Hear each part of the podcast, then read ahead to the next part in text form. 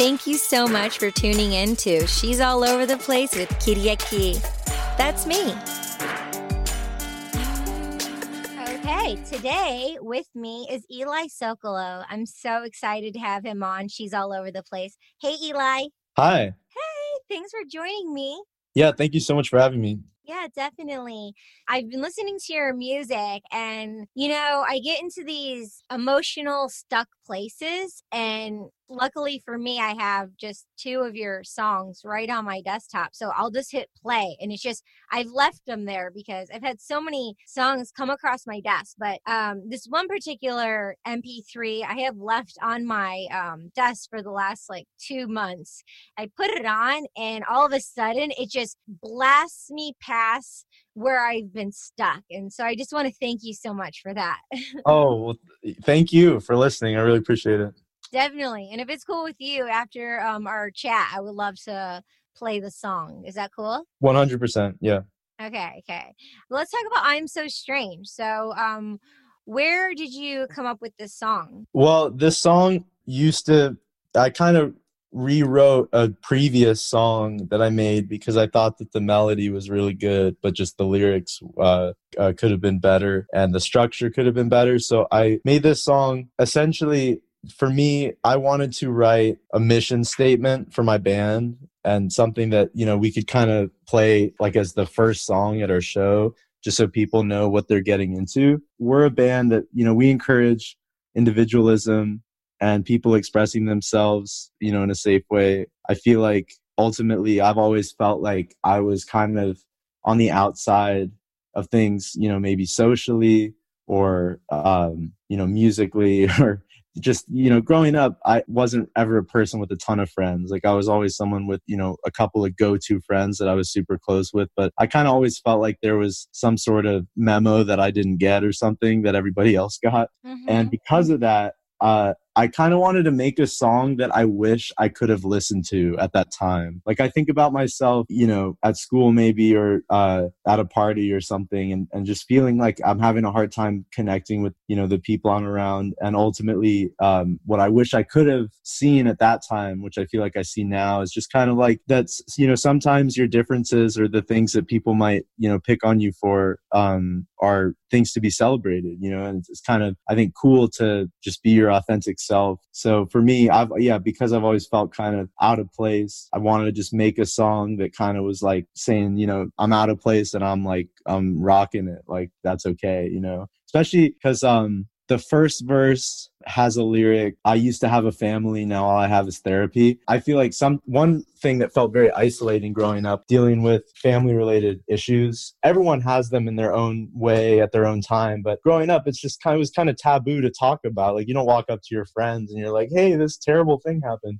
Um so i feel like um i don't know like that part accepting that like you know the things that might we might feel kind of ashamed about or embarrassed to talk about ultimately that everybody has them and then also like in the second verse one of my favorite lyrics i had was um, i went from nickelodeon to watching you shoot heroin. And i feel like i really wanted to just kind of capture like how i felt being thrust into adulthood like at a time where it just feels like the world is such a mess. And ultimately like i get that the world's always been crazy to some degree but i feel like we're in a bit of uncharted territory or at least i am. And because of that it's like i don't feel like i was prepared for this.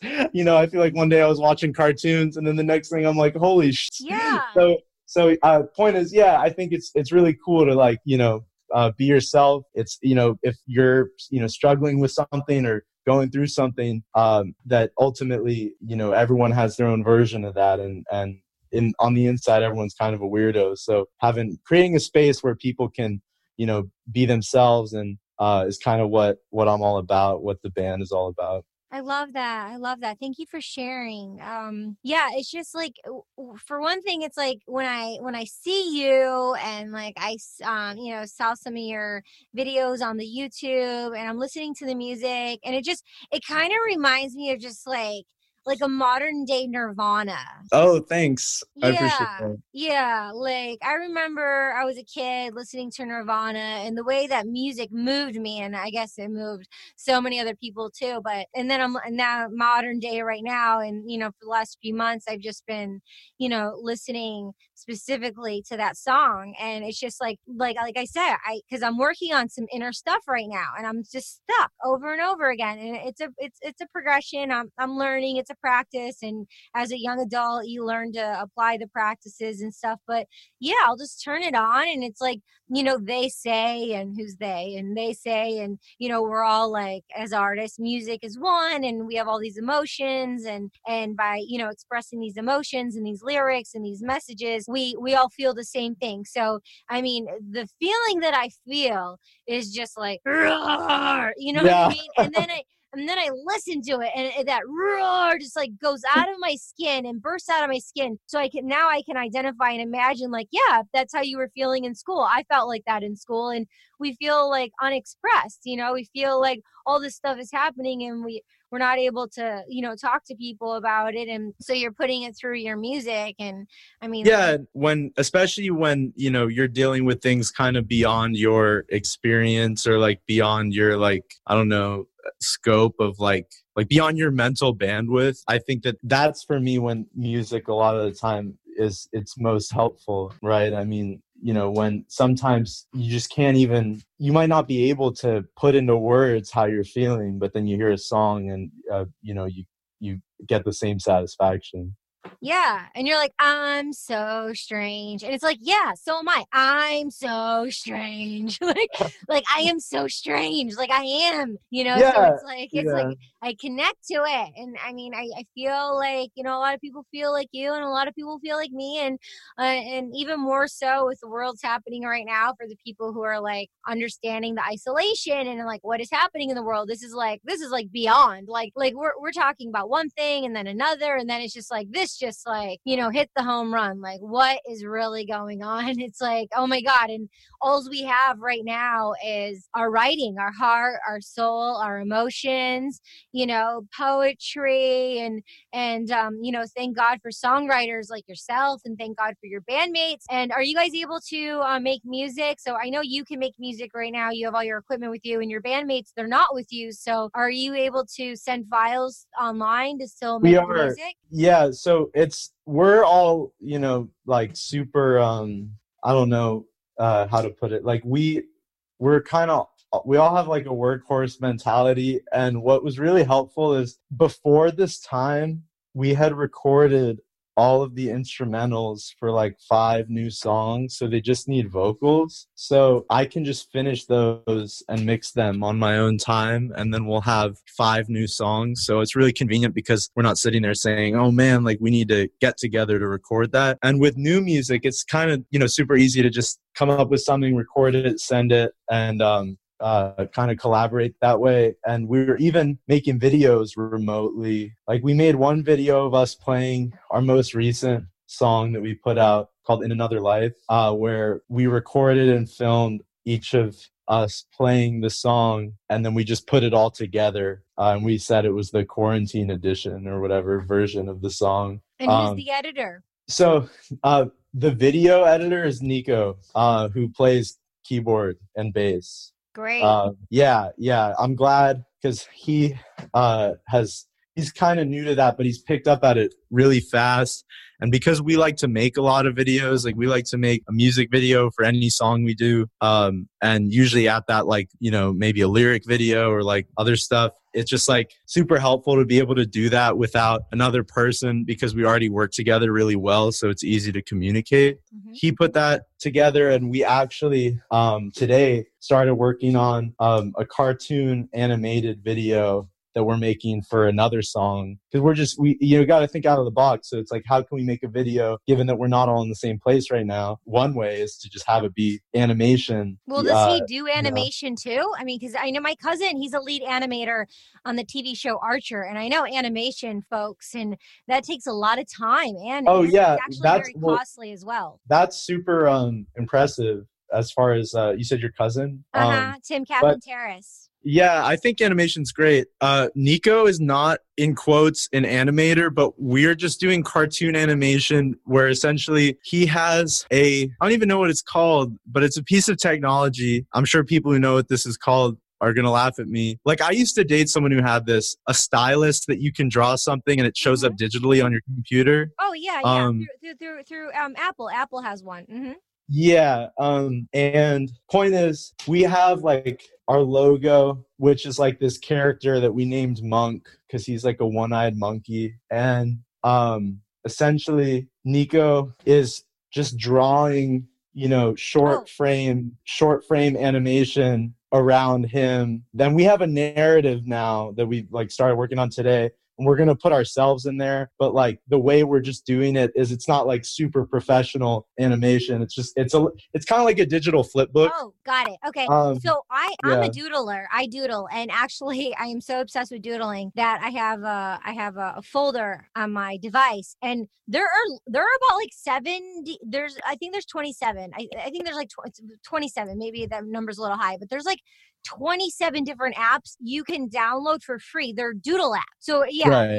yeah, and I'm actually wanting to explore that more myself and just yeah, you can like um put photos or videos and then you can just like doodle around it. So it's not like so okay, I was thinking full on like Bugs Bunny cartoon animation. So cool. That that's very innovative. That's awesome. Yeah, thank you. I'm excited to see it. I think it's fun. I mean, obviously, while I wish that I could see my friends and play music with them uh because there's really nothing better than that um I appreciate having to create something with a set of limitations that we couldn't have seen before because you just make something that you wouldn't have made otherwise. And a lot of times you can do something unique that yeah, way. Yeah. yeah. And I really like what you said about what, what you just said. It's like, why don't we, because I've thought this for so many years, it's like, oh, we already have so much, like, like literally, like we have so, why don't we just stop inventing things, stop more, stop the consumerism of this and let's just, let's just deal with what we have have, appreciate what we have, the quality over the quantity. Like, let's get rid of the bulk. Let's get rid of the crap that we don't need. And not to say let's stop inventing, but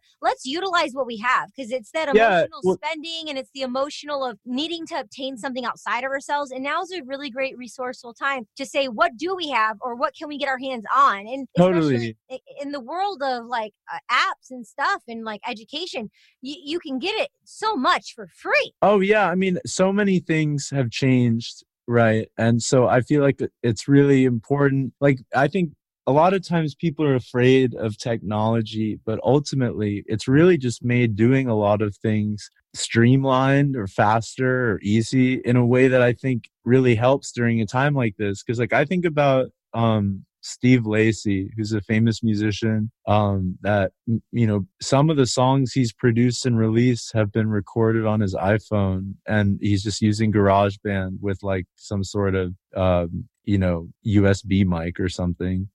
Mm-hmm. Um, that doesn't stop his song from getting on the radio. You know, it's super. Um, I I mean, I even once I made a song in in GarageBand iPhone or iPhone GarageBand, sorry, and mm-hmm, um, mm-hmm.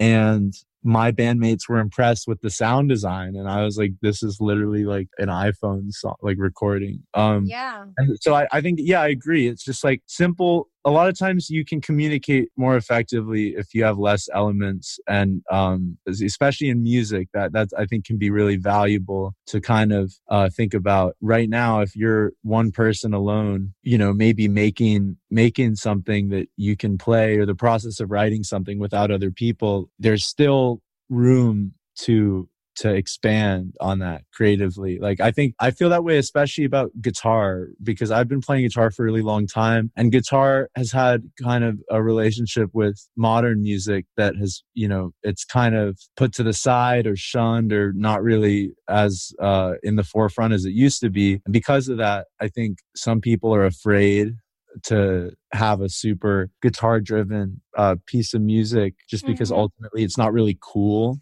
like it's not a cool thing to do. Um but i think that like for me i really like the idea of like expanding on the physicality of of playing the guitar and thinking okay well there's been uh six decades of um electric guitar music or seven decades or whatever um, what can you still do with something that's that old? Um, there's still, uh, you know, a lot of options out there. I think, you know, that might go beyond convention, but the only way to figure them out is to take the time and, and explore and uh, just feel like there's no, there's no rules, you know, there's no like wrong choice that you can make with that instrument, even if in the eyes of a traditionalist it's wrong. Mm-hmm, mm-hmm. Um, who are um, a couple of your favorite guitar players, and or maybe a couple of their songs that have really um, inspired you? My favorite guitarist is probably Jonny Greenwood from Radiohead. And I think, I mean, that band has a lot of good songs, but um, mm-hmm. I guess what my favorite example of his guitar playing is the end of the song Go to Sleep because he just plays this super glitched out guitar solo that just sounds like his guitar has been hacked by a robot and I think it's great. And uh, I love Annie Clark uh, of St. Vincent, amazing guitarist. Mm-hmm. Um, I think uh, let me. Th- I think her best guitar song might be um, her song "Marrow." That's a great one. Um, but I don't know. I mean, there's a lot of a lot of different guitar uh, styles. I think the best like traditional rock classic rock guitarist i think is probably jimi hendrix because of this is such a like nerd thing to to come with but i'm a nerd so i don't care i am too it's all uh, good four four minutes into his song machine gun on his album band of Gypsys, which is a live album he plays a note on the guitar at exactly four minutes that i think in my opinion for sure but if not arguably the the greatest recorded note on an electric guitar. It is just so emotive and um, impactful. Super cool. Um, but outside of that stuff, I mean, there's a lot of other cool guitarists. Marc Ribot is a cool guitarist. Nels Cline is a cool guitarist. Adrian Belew is a cool guitarist. Um, for me, uh, Tom Morello is a great guitarist. Rage Against the Machine. I feel like I like people who can surprise you um, with their choices uh, on an instrument that I feel like has become super predictable. I mean, people hear guitar solo and they think, oh, you know, it's pr- like Freebird or you know Led Zeppelin or something super classic. And I like the guitarists. to heaven. yeah, exactly, exactly. But I like the guitarists that um, make a guitar solo and you're saying, was that a guitar or is that a keyboard or is it a vocal? You know, like what? It's like sometimes people um, who get creative enough with their sounds and their their harmonic choices show you a side of something that you might never have seen otherwise. So yeah it's stuff i'm into. Cool. Thanks thanks for sharing. For all the listeners who are really into you know music and different guitar players i'm sure they're going to be like writing these down and googling them and researching them i know that's what i would be doing. Well i'll probably do that with a couple of them anyway. Uh, i have a question. So like prior to um you know what's happening in the world right now. Um, do you enjoy going and seeing live shows? Yeah, I do. I see live music uh, pretty often, although that's bound to change. um, yeah. But uh, although I have seen a lot of live streams, right? Um, but yes, I you know usually go to local shows, smaller shows, um, because mm-hmm. I'm either playing or seeing a friend or uh, i mean there's a lot of great local bands in new york city that are some of my favorite bands to see anyways so the idea that i could see them frequently and for cheap is like pretty cool. And even the large the you know big show i haven't been to a big show in a while but i have been to some really legendary big shows that really changed my life right? Because I, I was a i was really young and i saw a couple of bands and artists perform that and you know those experiences really showed me what a good performance can be like and showed yeah. me uh, really kind of showed me that I wanted to do that myself. The size doesn't necessarily um, mean everything as far as uh, oh, you know, man, I really want to be at the stadium or whatever. But I just mean I want to I want to play for people. You know, I want to connect. I want to do that. Yeah. Because uh, watching that as a kid was just, uh, you could really sense how powerful it was. To me, it's kind of spiritual in a way um, when you really connect with an artist and they're performing like a, a piece of music. Yeah, I remember one time I was a, a, teenager and I was in California and I was um I was actually on tour with Paul Oakenfold and uh I, ironically Oasis was performing and it's like I never knew who Oasis was and I love Oasis now. But I remember cuz I'm like right there, you know, um in in like the front of the stage with like the people I was with. And I remember just like watching the energy on the stage of Oasis and then like looking to my left and like all these people, there were thousands of people and their energy and the way they were going nuts over this band. And I was just like, wow, that connection is amazing. And it's like, I don't know what it is, but I want that. I want to be a part oh, of yeah. that. I want to oh, be yeah. a part of that. You know what I mean? It was just like electric. That yeah. was the word. It was super electric. Those um, guys are so funny too. The people in Oasis. um, yeah, I I agree. That's such a cool experience. That must have been super fun. Yeah, yeah, definitely. When all before all this happened, um, you were leaving. You were going on tour for a few months. C'est la vie. I was inviting. I was invi- uh, We were going to meet up in person. I was. I know. Yeah. Look at us coming back with this Zoom technology. I think. Yeah.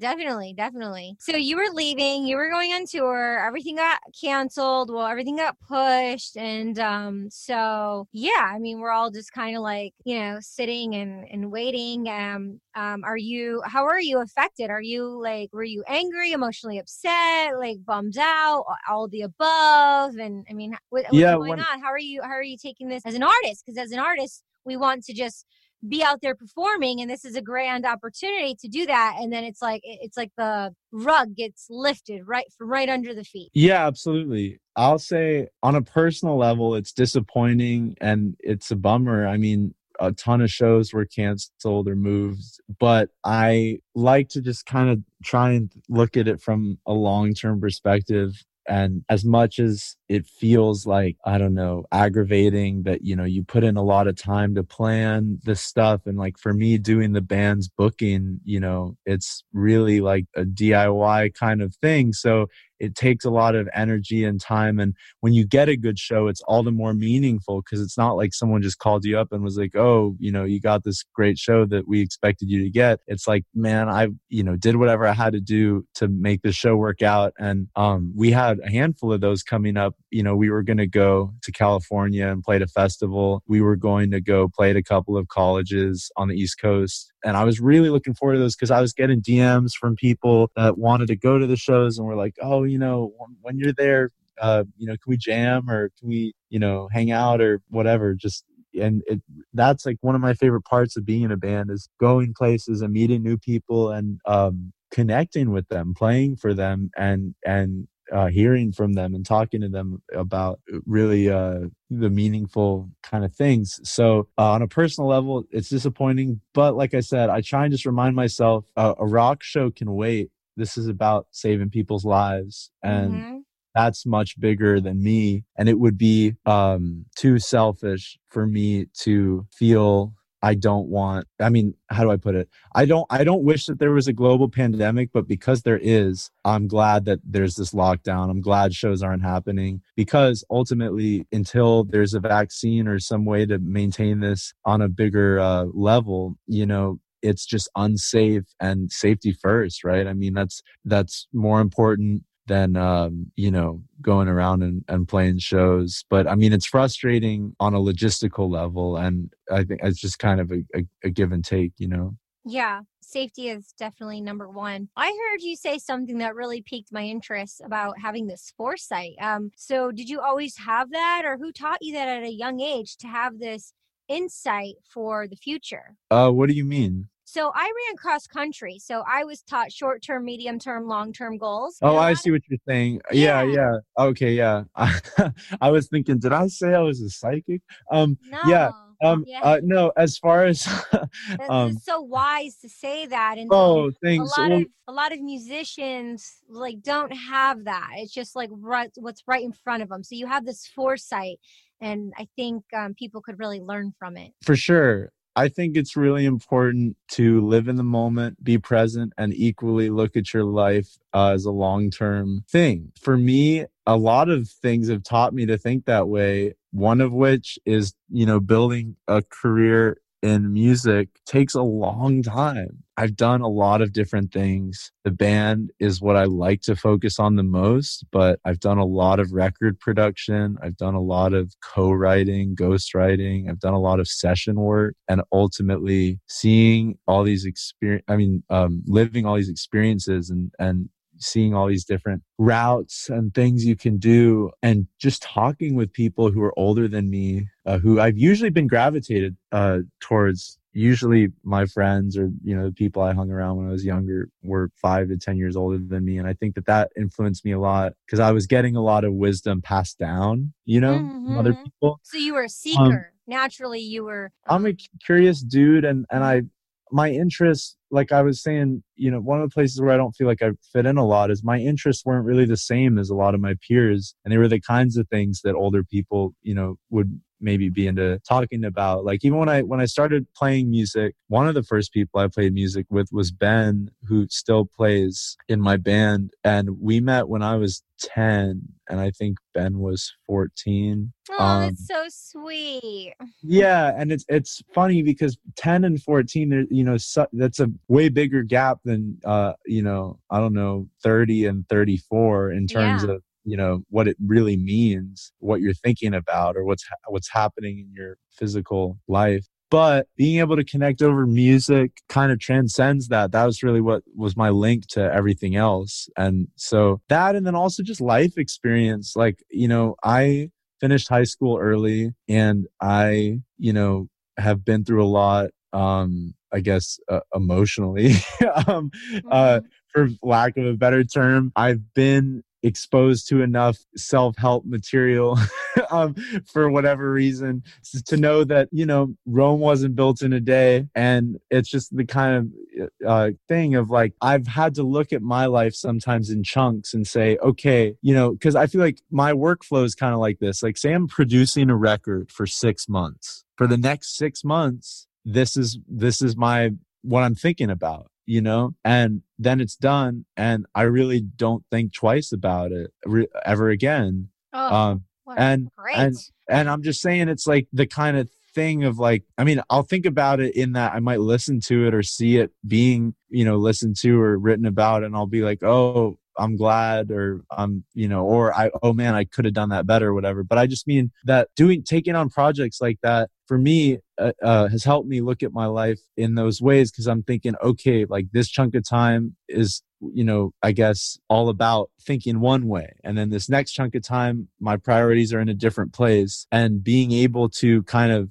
um, block off large chunks of time like that it just lets me say okay you know what? If i am going to be isolated for you know 6 months or a year but that means that more people will be able to live and ultimately it's a year out of what i would hope is a long life short of something bad happening then it's really not a big deal you know? It's like what seems like a huge deal today might really not even exist in 10 years in 20 years you know? Mm-hmm. Mm-hmm. yeah. Yeah. So my next thought is um um you're like oh yeah i've like been through all these self-help books. So i'm like so uh have you start started writing yours or when is yours coming out? Oh god music is my self-helping book. Um uh you know i i think um for that's that's the best way i could I could get any sort of point across. Um, yeah. You know, but I do like talking about this stuff, and it's it's a daily reminder kind of thing. It's not something you learn and then you're all set. It's like the point is that a lot of these things are just tools that you access when you don't feel well, right? Um, are there speaking of those? Um, are there some books or meditations, podcasts, people, uh, mentors that you admire if someone's having some emotional, mental challenges and they'll yeah. they want a new source of like a go-to? Like, do you have a couple of recommendations? One hundred percent, I do. Um, I would say first and foremost, uh, the Four Agreements book. Mm-hmm. Um, is number one for that. I think that lays out a, a, general way to look at your life that I think is conducive to um, some sort of, uh, you know, positivity, or yeah. if not positivity, contentment. Um, I met Miguel and his son um, at a Mindvalley um, reunion not too long ago. Oh, Uh, cool. yeah, uh, I've I've read that book um, a couple times, and I could read it a few more times, and I definitely gift that to people uh, once in a while. I think it's a great um, gift book, uh, a book book giving gift. um, did you know there's the Fifth Agreement as well? His son Don Miguel wrote. Uh, You know, I've seen the actual book in a bookstore, but I haven't read it. yeah. No, oh, another book I love Miguel wrote. It's called Mastery of Love. Did you read it? That I also haven't read, but I've heard about. I've I've heard everyone that I know who's read it uh, has enjoyed it. Yeah, it's it's it's so cool. Uh, it's like from an art you'll you'll appreciate as an artist and I paint, so I just like the the the mastery of love and the heart. Um, it's it's a great book. So okay, so what the four agreements and then um, Uh, yeah, the four agreements. Um, I mean, as far as self help goes, you know, I think meditating, or you know, I've been sent some stuff from uh, Tara Brach that I I think is helpful. Um, or I don't know. I mean, for me, music has always kind of been where I've turned to. A lot of times, if I can't deal with something, just philosophically, um, I feel like it's taught me the most, uh, and it's definitely emotionally kind of regulated me, especially when I was a bit younger and I I didn't um, know where to find anything else because music is kind of ever present. Uh, I like the idea of um, I don't know of uh, addressing these things in music. So I feel like a lot of the music, I mean, even music that's super duper popular. Like I know when I was, you know, in in uh, high school and I felt really confused or frustrated or lost or just like uh, uprooted um, because of the things going on in my household or because of the people I was around. Um, I would listen to Highway 61 by Bob Dylan. I would Mhm. listen to um you know my favorite song from that time and still now which i mean you could say this is like one of those cliche like live laugh love type vibes but is um strawberry fields by the beatles because for me what i really loved about it uh was the idea of finding solace uh in existentialism and feeling like ultimately taking away this great value that you assign to things that ultimately are are trivial. It's kind of like well if everything is temporary then you know everything good and bad is temporary as well. But Mhm. it doesn't mean that it makes life that much easier to live. And i'm not really saying that it's like once you know this stuff or feel this stuff that all your problems are solved like there are very tangible problems that there just aren't really clear solutions to and i think part of life is navigating them as best as you can. But i don't think that uh, happiness is a goal as much as it's like contentment because happiness comes with its own set of conditions ultimately around some sort of expectation um, definitely, definitely. know. Jeez, where did you read that? I mean, that's been my whole life I love that. I Um, mean, I- yeah, I- hello. I, I, I, um, I mean, I have a lot to be thankful for, uh, and I've had a lot of support in my life, and at the same time, I have dealt with things that I really shouldn't have dealt with at the age that I dealt with them, Yes. and because of that, yes. uh, these are just kind of the things I think about. I don't know. Yeah, definitely, definitely. You know, is uh, when we're kids, you know, and like we're putting even right now as young adults, we're like put in these situations with things like we shouldn't have to deal with. You know what I mean? Like, come on, like wake up, people. Like we're, but I mean, that's the part of the the human experience, and then that. yeah and and and seeing seeing both sides of the coin too because you know obviously it's easy to look at someone in a negative place and uh, identify everything that's wrong but kind of what i was just saying about happiness inherently is i think that there's a lot of people who on paper uh, should be happy and still can't manage it Mhm. um, and it's kind of about not over glorifying anything not and because it's really more of a uh, I don't know. uh, To me, it's it's contentment is a is a more achievable goal because it's okay to not be happy. You know, part of life is not being happy. It's like I think that's kind of um, more of a temporary thing than maybe some sort of like personal or spiritual contentment where you can be content without being happy. Yeah. Yeah, and um, so like like the emotion anger. It's um like Gandhi's grandson. He wrote this book, The Gift of Anger, because everyone's like, oh, anger, anger, it's such a bad negative thing. No, like like, and he talks about the gift of anger. You know what I mean? So like, they're yeah, emotions are up, down, in between, good and bad. So it doesn't have to be like, oh, I'm just in a happy place all the time, or you know, yeah. Totally. So, um, I would like to circle back around to what you were saying a bit ago about DIY, uh, do it yourself. Wait, no, what, what was it? D. Yeah, DIY. DIY, do it yourself. Yeah, do it yourself.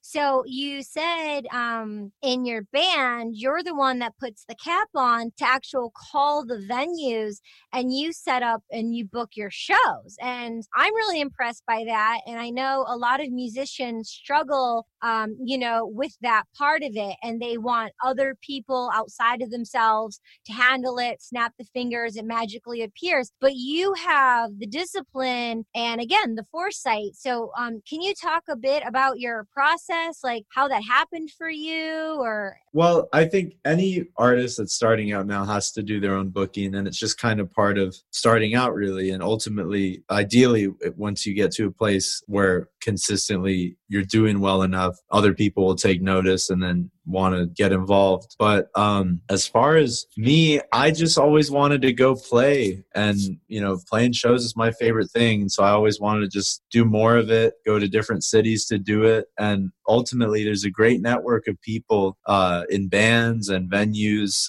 that uh, support local underground music and getting involved in these communities. I started uh, that kind of thing, you know, when I was a teenager um, because the, the whole time before that, all I thought was that's all I want to do is go around and play. And so to me, it's just you know being motivated to um, to do that. And thankfully, because of the internet, you can get the info of venues or bookers or other bands that you want to play with super easily. So let's say I know nothing, I'm a blank slate. Let's say you want to go to Ohio. And so you're like, "Okay, I'm going to do a tour around Ohio." So what's what's the first thing you would do? Well, nowadays I would talk to my friends and see who I know that's gone to Ohio and played and who they know in Ohio or who I might know from a while back that might be in Ohio. Like maybe someone I know is in college in Ohio and maybe they know someone that does the college booking for their school or maybe they know a local radio station that puts on shows or maybe they know a record store a bar or something you know or they say man there's this great band. Or if i've never if i have no relationship to the place and no one i know does either i'll just go to google and write 10 best local bands in whatever city uh, and go through a bunch of articles. And if uh, that obviously were written uh, recent to whenever I would be looking that up. And if I see anything that looks exciting or if a bunch of the articles mention the same artist, then I'll say, okay, well, let's try and play with them because clearly locally they're getting some attention. Oh, that's cool. That's cool. You could even reach out to other local artists. They know how to book shows in, in their market. And it's really just a trade off where I could be like, we're a New York City band, you know, say that they're somewhere in Ohio. Let's do a trade. You know, you get us a good show there. And whenever you come to New York, we can help you get a show here. That's kind of the spirit of doing that sort of thing that's a lot of uh, trust and loyalty and like um that's a lot of planting seeds and and watering those seeds to flourish. I mean that takes a lot of skill set. I like doing those kind of things but i know a lot of artists and human beings in general it's just not their skill set to do that. So um you know that that's awesome that you you naturally have that. Or was it taught to you at a certain age or is it just in your dna i mean i don't know no one explicitly said that that's what you should do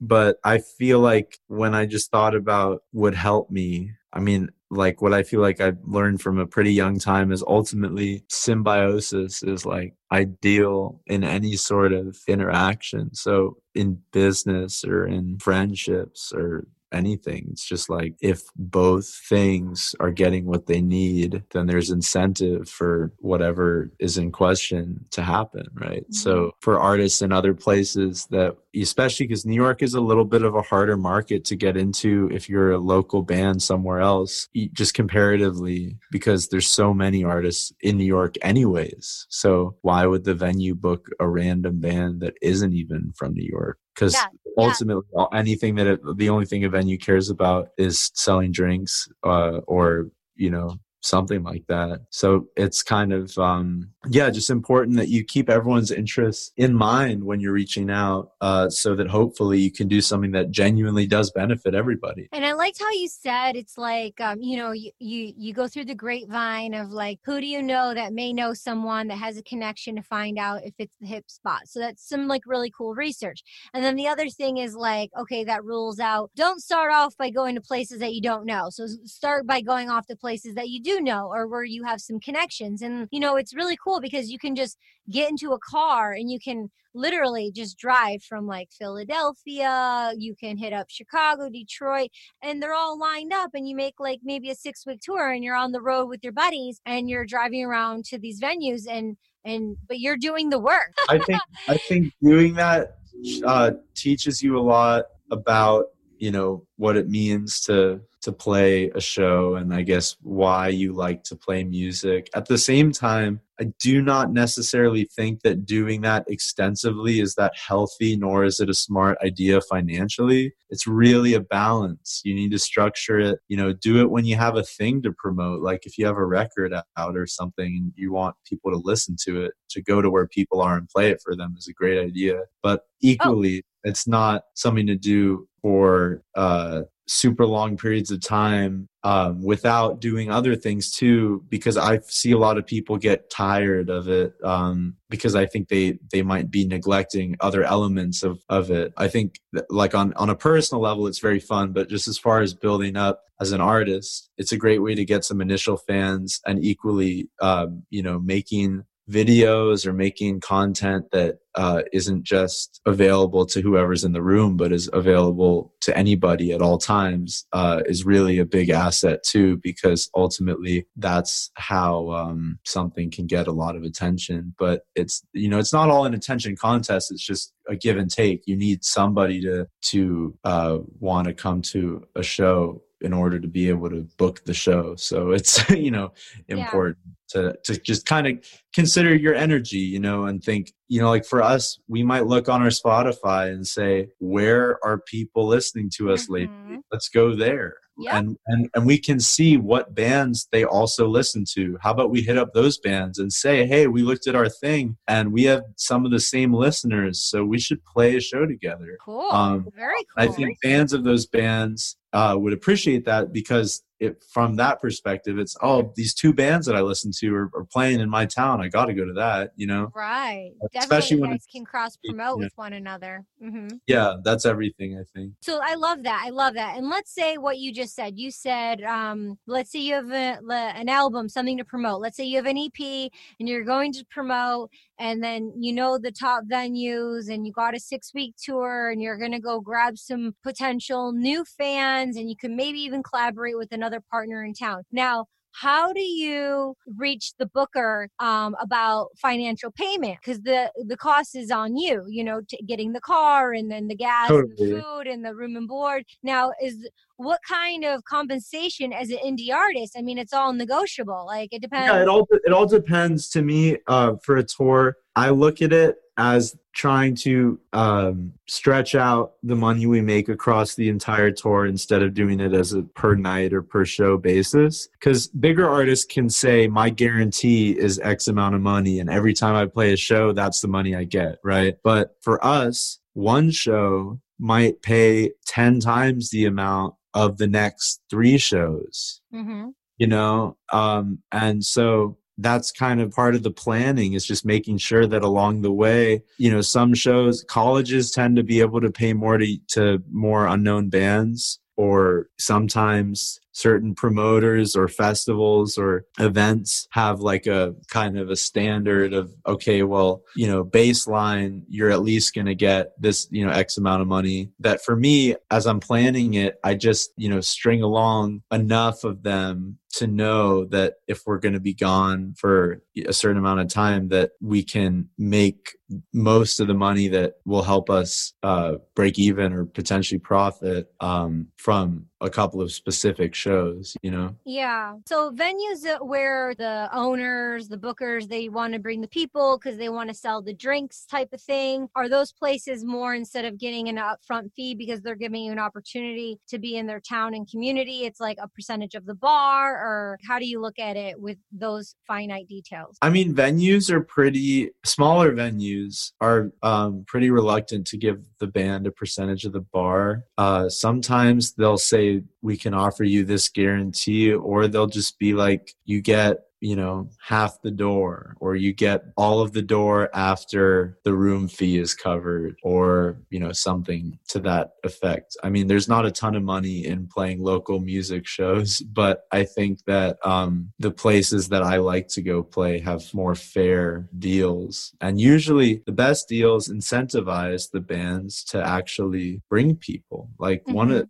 we wouldn't play there now but we used to play at a venue where their deal was the amount of people that you bring is the percentage that you get. So we, knowing that a couple times, brought in as many people as we could, and it would go beyond 100%. So we were making pretty good money. Um, great, great. Yeah, because you as an artist, and then and then talking about these kind of things. Um, I know from my experience, you know, growing up. I mean, um, I've always been into music. I grew up in the Detroit electronic music scene, underground, before electronic music was like huge in America. And I went That's on. So tour- cool. Yeah, That's awesome. I I grew up on oldies with my mom and dad, and I I mean I toured with 50 Cent in june and. I was the opening act for 50 Cent and Unit in 2007, 2008, like all over Europe and South Africa. Yeah. And I'm like opening up for 50 Cent in front of like 18,000 people. And so I'm having my own experiences in life. That was like in 2007, 2008. And, you know, through my years, it's like, and we're talking about this now, but I mean, I mean, fine, you go to a music business school, which I did not. But uh, so a lot of artists who are self taught or are artists who are who they are and they didn't go to school for it. And I don't even know if they teach this kind of stuff in school, but like along my journey thus far, and I've been around, like, I don't need uh, like name dropping of all the different kinds of people I've been around in different fields, but they don't teach you about these kind of things we're talking about now. Like artists. Oh no, it's. I mean, I'll say, and anyways, like as far as my schooling or whatever, that's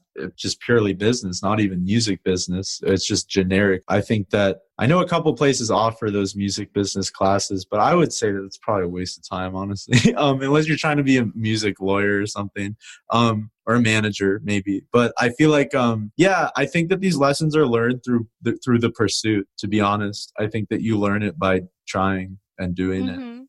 Um, mm-hmm. And talking to as many people as you can. Well, I mean, that's like a great thing to do. Email somebody. You got Google is crazy. You could find the email address of the person who manages like I don't know anybody, and definitely uh, you could say, "Hey, I'm a young artist, and I have a question." And sometimes they might get back to you, or maybe you know somebody who um, has some sort of experience that you can ask upon even if it's not directly your thing. Like maybe there's some other type of musician that you talk to and you say hey do, you know do you know how how it works uh, or i don't know what's you can even google what's standard for this kind of thing. You know what's the standard arrangement for how you can book a tour or what's a reasonable deal? What what does a reasonable deal look like? Or you know how how how does just how does stuff work? How do you get a song uh sync licensed? Or you know how do you do these things? Because there's now more than ever there's a ton of resources that you know just on youtube even of people yeah. explaining this stuff. And mm-hmm. i think if the curiosity's there uh even if you can't make all of the things necessarily happen at once you can definitely learn about how they happen. Couple things um how do you keep everything organized like with all the different apps and programs and where do you put like all the venues the bookers the contacts? Where do you put everything to keep it organized? Uh spreadsheet spreadsheets are perfect for tour planning. Um because you can put in all the dates and just have columns of all the other stuff. Uh-huh. Uh, but, but I think also for me, just writing stuff down, I always try and have a sense of what my priority is for the, the time period. Because, you know, it can be a very internal process to make things, but if you're not interfacing with the greater world, then ultimately uh perhaps a bit insulated and it, you know like so i always try and make sure that i have an idea of like right now am i focusing on my internal creative stuff or am i focusing on you know going going out and playing or making something to share with people or you know doing something outside of my immediate creative world mm-hmm. And thank you. And then lastly about the um the indie tour world, um let's talk about insurance and protection. So like when you're going to these venues, do you have some kind of um an agreement up front and where, the, where they know all all of your equipment pieces so it's insured god forbid if anyone spills a drink on it or if there's a fight no there's no nothing like that. I oh, mean wow. a lot of times people at a higher level might have gear insurance which i think is valid because there's a lot of theft but for us um no, I mean there might be some sort of thing that we sign that's just an agreement that we agree to play the show for X amount of time for X amount of money or whatever. But mm-hmm. Mm-hmm. ultimately, oh, wow. you know, th- there's not really uh, any sort of policy. It's it's just kind of watch your stuff be you careful. just, you just hold it next to you like it's your baby and you don't let it go. Absolutely. Wow that's really interesting. Yeah i went to um this dj music school for one year so they taught us you know everything in and out and so the dj gigs i've done you know i have an agreement with this is how much they're paying me and the one thing about being a dj is they pay you um half the money up front right when you sign the agreement and the other half before you go on not after. That's that, that's what i really like being about a dj because you get yeah. man, they they do not play with the money. They give it to you up front. That's uh, good, especially because I'm sure a lot of DJ nights go really late and there's all kinds of stuff going on that ultimately like getting the money beforehand, you don't have to chase somebody down like at like six in the morning or something. yeah. Know? So there's those stories and then so then you and just like being an artist then you decide what kind of venues and what kind of parties you play and dj right like me i'm more like you know like new york fashion week fashion events charity events daytime events like god yeah. willing in the near future who knows if i'll have children or not but it's like i want to be able to perform where it's like oh, okay like a nanny or someone could be watching my child or they could come with me to the event and it's like a play it's like a friendly environment not too like i'm not 14 15 so not too late in the night where there's like drinking and all those other kind of things because it just doesn't align with my personal lifestyle and um in the agreement i always like have my DJ equipment insured because if I'm at this party and there, you know, some customer like pours something or gets too close to my drink or like doesn't like me or you know, who knows what could happen. They're like, "Oh, you're too pretty," or like, "Like I hate you," or "I don't like this song," and they're wasted, or they get in a fight and they spill something. It's like, so yeah, I, I always make sure you know I have that protected. Um, That's wise. I think that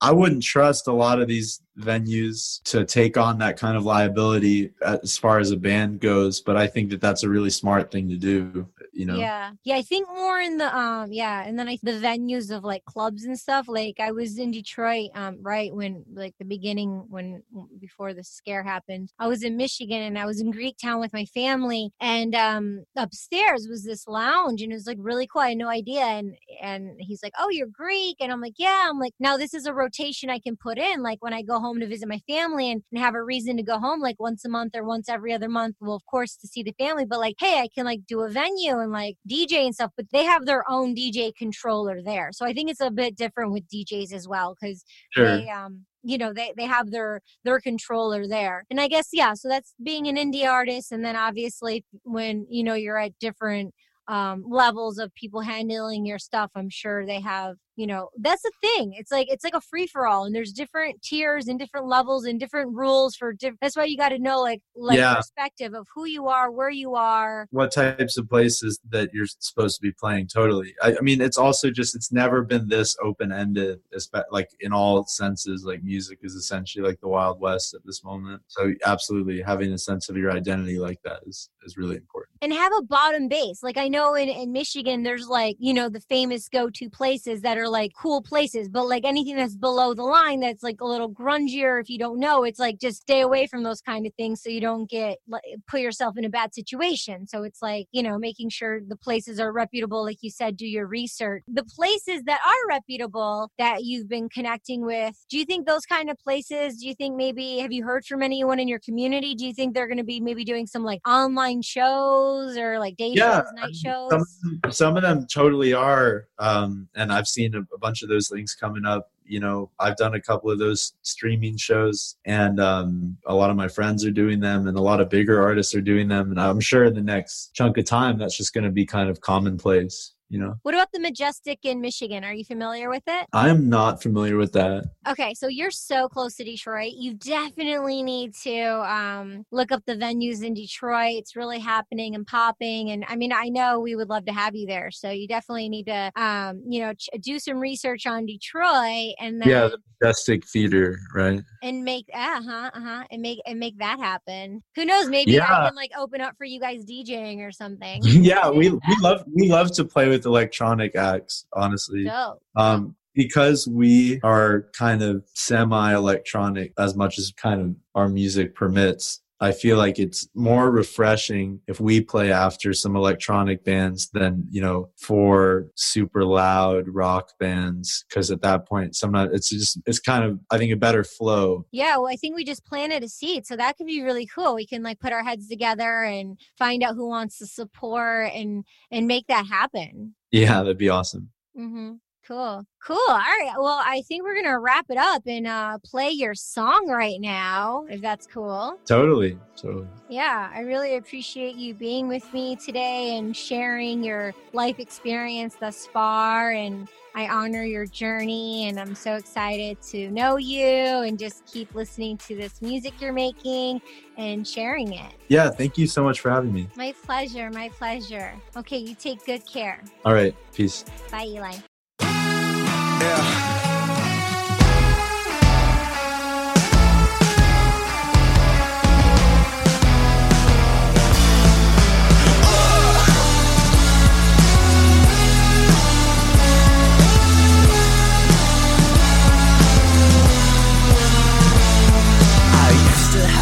Family, now all I got is therapy,